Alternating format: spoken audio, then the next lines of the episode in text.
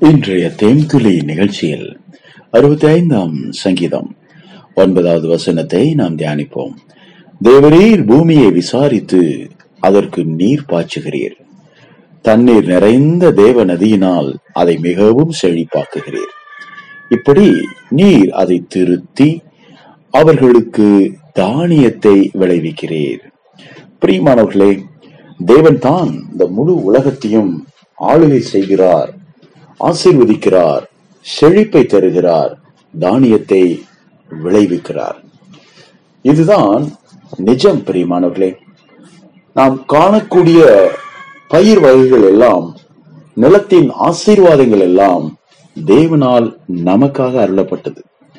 தேவன் அதிலே நாம் புசித்து திருப்தி அடைய வேண்டும் என்று விரும்புகிறார்.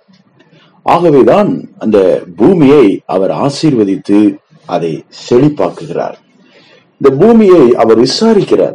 அதற்கு அவர் நீர் பாய்ச்சுகிறார். ஏற்ற வேளையிலே வானத்திலிருந்து மழை பொழிகிறது. ஒருவேளை அந்த மழையே பெய்யாமல் நின்று போனால் பூமி என்னவாகும்? புல் பூண்டுகள் முளைக்காது. எந்த தாவர இனமும் இல்லாமல் அழிந்து போகும். பூமியே ஒரு பாலைவனமாக மாறி போகும் பூமியெல்லாம் வறண்டு வெடித்து பூமிக்குள் இருக்கக்கூடிய சிறிய பெரிய எல்லா ஜீவ ராசிகளும் ஒன்றுமில்லாமல் போய்விடும். ஏன்? மண்ணில் வாழக்கூடிய மனிதர்களுக்கும் ஒரு பெரிய வறட்சி பொருளாதாரத்திலே சரீர பிரகாரமாக இப்படி அவருடைய குடும்பத்திலும் கூட இந்த சூரிய ஒளியும் மழையும் இந்த இயற்கை செல்வங்களும் இயற்கையான கர்த்தருடைய ஆசீர்வாதங்களும் செழிப்பும் இல்லை என்றால் மனிதன் வாழ முடியாமல் போய்விடும். தேவன் தான் மனிதனை வாழ வைப்பதற்காக உங்களையும் என்னையும் நேசிக்கிறபடினாலே இந்த பூமியை விசாரித்து நீர் பாய்ச்சுகிறார் ஆம் பிரியமானவர்களே இந்த பூமியை தேவ நதி ஆகிய தம்முடைய தண்ணீரால் மிகவும் செழிப்பாக்குகிறார். இன்னும் குறிப்பாக நாங்கள் இப்போது நாம் வசிக்கக்கூடிய இந்த தமிழ்நாடு என்பது மிக செழிப்பான ஒரு பூமி. தமிழ்நாட்டிலும் குறிப்பாக இந்த தஞ்சாவூர் மாவட்டம் சார்ந்த இந்த பகுதி என்பது மிகவும் மிகவும் செழிப்பான ஒரு பகுதி. ஆகவே நான் அடிக்கடி ஆண்டவருக்கு நன்றி சொல்வேன். ஒரு செழிப்பான பூமியிலே என்னை நேர் வாழ வைக்கிறீரப்பா. ஓ இந்த பூமியை எங்களுக்கு தந்ததற்காக இந்த பூமியிலே எங்களை நீர் பிறக்க வைத்ததற்காக இப்படி ஒரு செழிப்பான அருமையான வயல் நிலங்களையும் நீரோட்டங்களையும் இயற்கை வளங்களையும் எங்களுக்கு தந்து மிக அருமையா எங்களை நேசிக்கிறீரே உமக்கு நன்றி என்று நான் அடிக்கடி சொல்லுவேன் பிரியமானவர்களே. இந்த வேத வசனத்தினுடைய கடைசி பகுதி இப்படி நீர் அதை திருத்தி அவர்களுக்கு தானியத்தை விளைவிக்கிறீர் என்று முடிகிறது. அங்கே பூமியை அவர் செழிப்பாக்குகிறார் விசாரிக்கிறார் தண்ணீராலே நிரப்புகிறார் மட்டுமல்ல அந்த பூமியை திருத்துகிறார். திருத்துகிறார்.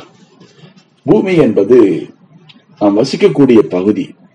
இன்னொரு புறம் அது நாம் நம்மை அதிகமாய் சார்ந்திருக்கக்கூடிய நாம் அதிகமாய் சார்ந்திருக்கக்கூடிய ஒரு நம்முடைய வீட்டையும் நம்முடைய சொந்தமான நிலங்களையும் அது நம்முடைய தனிப்பட்ட வாழ்க்கையும் கூட குறிக்கிறது பிரியமானவர்களே தேவன் அதை திருத்த விரும்புகிறார். ஏன்? ஒரு வயலை வாங்குறோம்.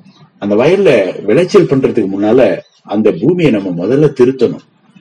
அதாவது அங்க இருக்கிற தேவையற்ற மரங்களை எல்லாம் வெட்டி அழித்து அதை புழுதி அடித்து அதை ஏர் விட்டு உழுது அதற்கு பிறகு அதில் இருக்கிற கல்லு முள்ளெல்லாம் தேவையற்ற காரியங்களை எல்லாம் அகற்றி தண்ணி பாய்ச்சி அந்த நிலத்தை பக்குவப்படுத்தி அதற்கு பிறகுதான் அந்த நிலத்திலே நாம் விதையை விதைக்க முடியும் பெரியமானவர்களே. அப்படியே விதை வளர்ந்து வரும்போது அதோடு கூட சில களைகளும் வளர்ந்து வரும். அப்போது அந்த களைகளெல்லாம் பிடுங்கி எடுத்து விதையை நூறு மடங்கு பலன் தரும்படிக்கு ஒரு விவசாயி விளைவிக்கிறார். இப்படித்தான் தேவன் நம்முடைய வாழ்விலும் கூட கரடுமுரடாக நாம் இருந்தோம். ஒரு காலகட்டத்திலே தேவன் இல்லாதவர்களாக இருந்த போது நான் சொல்கிறேன். தேவனை அறியாதவர்களாக தேவனுடைய அன்பை ருசிக்காதவர்களாக இருந்தபோது மனம் போன போக்கிலே நாம் போய் கொண்டிருந்தோம் இச்சித்தவைகள் எல்லாம் செய்து கொண்டிருந்தோம். கண் போன போக்கிலே காட்சிகளை எல்லாம் கண்டோம். தேவனுக்கு விரோதமாகவே நாம் வாழ்ந்தோம். பாவியாகவே வாழ்ந்தோம். ஆனாலும் தம்முடைய மிகுந்த இரக்கத்தினாலே தேவன் நம்மை தேடி வந்து குமாரனாகி இயேசு கிறிஸ்துவின் ரத்தத்தினாலே நம்முடைய பாவங்களை மன்னித்தார். நம் ஒவ்வொருவரையும் அவருடைய பிள்ளைகளாக்கினார். இன்றைக்கும் கத்தருடைய பிரசனத்திலே வாழும்படிக்கு நம்முடைய கரங்களிலே அவருடைய வேதாகமத்தை கொடுத்து ஒவ்வொரு நாளும் அதிகாலை வேளையில் தண்ணீர் நிறைந்த தேவ நதியினால் நம்மை திருப்தியாக்குகிறார். ஆம் பிரியமானவர்களே இந்த பூமியாகிய நம்முடைய உள்ளத்தை அவர் திருத்துகிறார். நம்முடைய உள்ளத்தை அவர் திருத்துகிறார். நல்ல நிலமாகி அந்த இருதயத்தில் அந்த நல்ல இடத்தில் அந்த விதை விழும்படிக்கு அதை பக்குவப்படுத்தி அது வளர்ந்து வரும்படிக்கு களைகளை எல்லாம் அகற்றுகிறார். முப்பதும் அறுபதும் நூறுமாக பலன் தரும்படிக்கு ஒரு நல்ல நிலமாக நம்முடைய இருதயத்தை அவர் மாற்றுகிறார். ஆம் பிரியமானவர்களே நூறு மடங்கு நாம் பலனை பெற வேண்டும். ஈசாக்கு வறட்சியான நேரத்துல கர்த்தருடைய ஆலோசனையின்படி விதை விதைக்கிறான் யாருக்குமே அந்த அளவுக்கு அறுவடை இல்லை.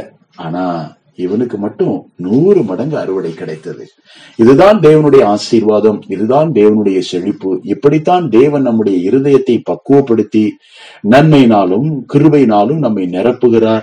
நம்முடைய வாழ்க்கையில் இருக்கிற தேவையற்ற காரியங்களை அகற்றி நம்மை ஒழுங்குபடுத்துகிறார் சீர்திருத்துகிறார் நம்மை மனம் திரும்ப அழைக்கிறார். இந்த திருத்தம் என்பது ரிப்பட்டன்ஸ் மனம் திரும்புதலை குறிக்கிறது பிரியமானவர்களே. நம்முடைய வாழ்வில் கர்த்தரை விசுவாசித்து கத்தருடைய அன்பை ருசித்து கத்தருடைய பாதத்திலே மண்டியிட்டு ஜெபித்து கத்தருடைய வேதத்தை வாசித்து மனம் பொருந்தி மனம் திருந்தி தேவனுடைய அன்பை ருசிப்போமானால் கர்த்தர் நம்முடைய வாழ்க்கையில் தானியத்தை விளைவிப்பார். தானியம் என்ற ஆசீர்வாதங்களை நமக்கு தருவார். மிக அற்புதமான செழிப்பான நல்ல காலங்களை நமக்கு அவர் வைத்திருக்கிறார். அவைகளை ஏற்ற வேலையில கொடுத்து நிச்சயமாகவே நம்மை உயர்த்துவார். நம்மை நம்மை மிக அருமையா இந்த பூமியிலே வாழ வைக்க நம்முடைய கத்தராலே முடியும் பெரியமானவர்களே. நாம் கத்தரை விசுவாசிப்போம் கத்தரை பாத்திரமே அர்ப்பணிப்போம்.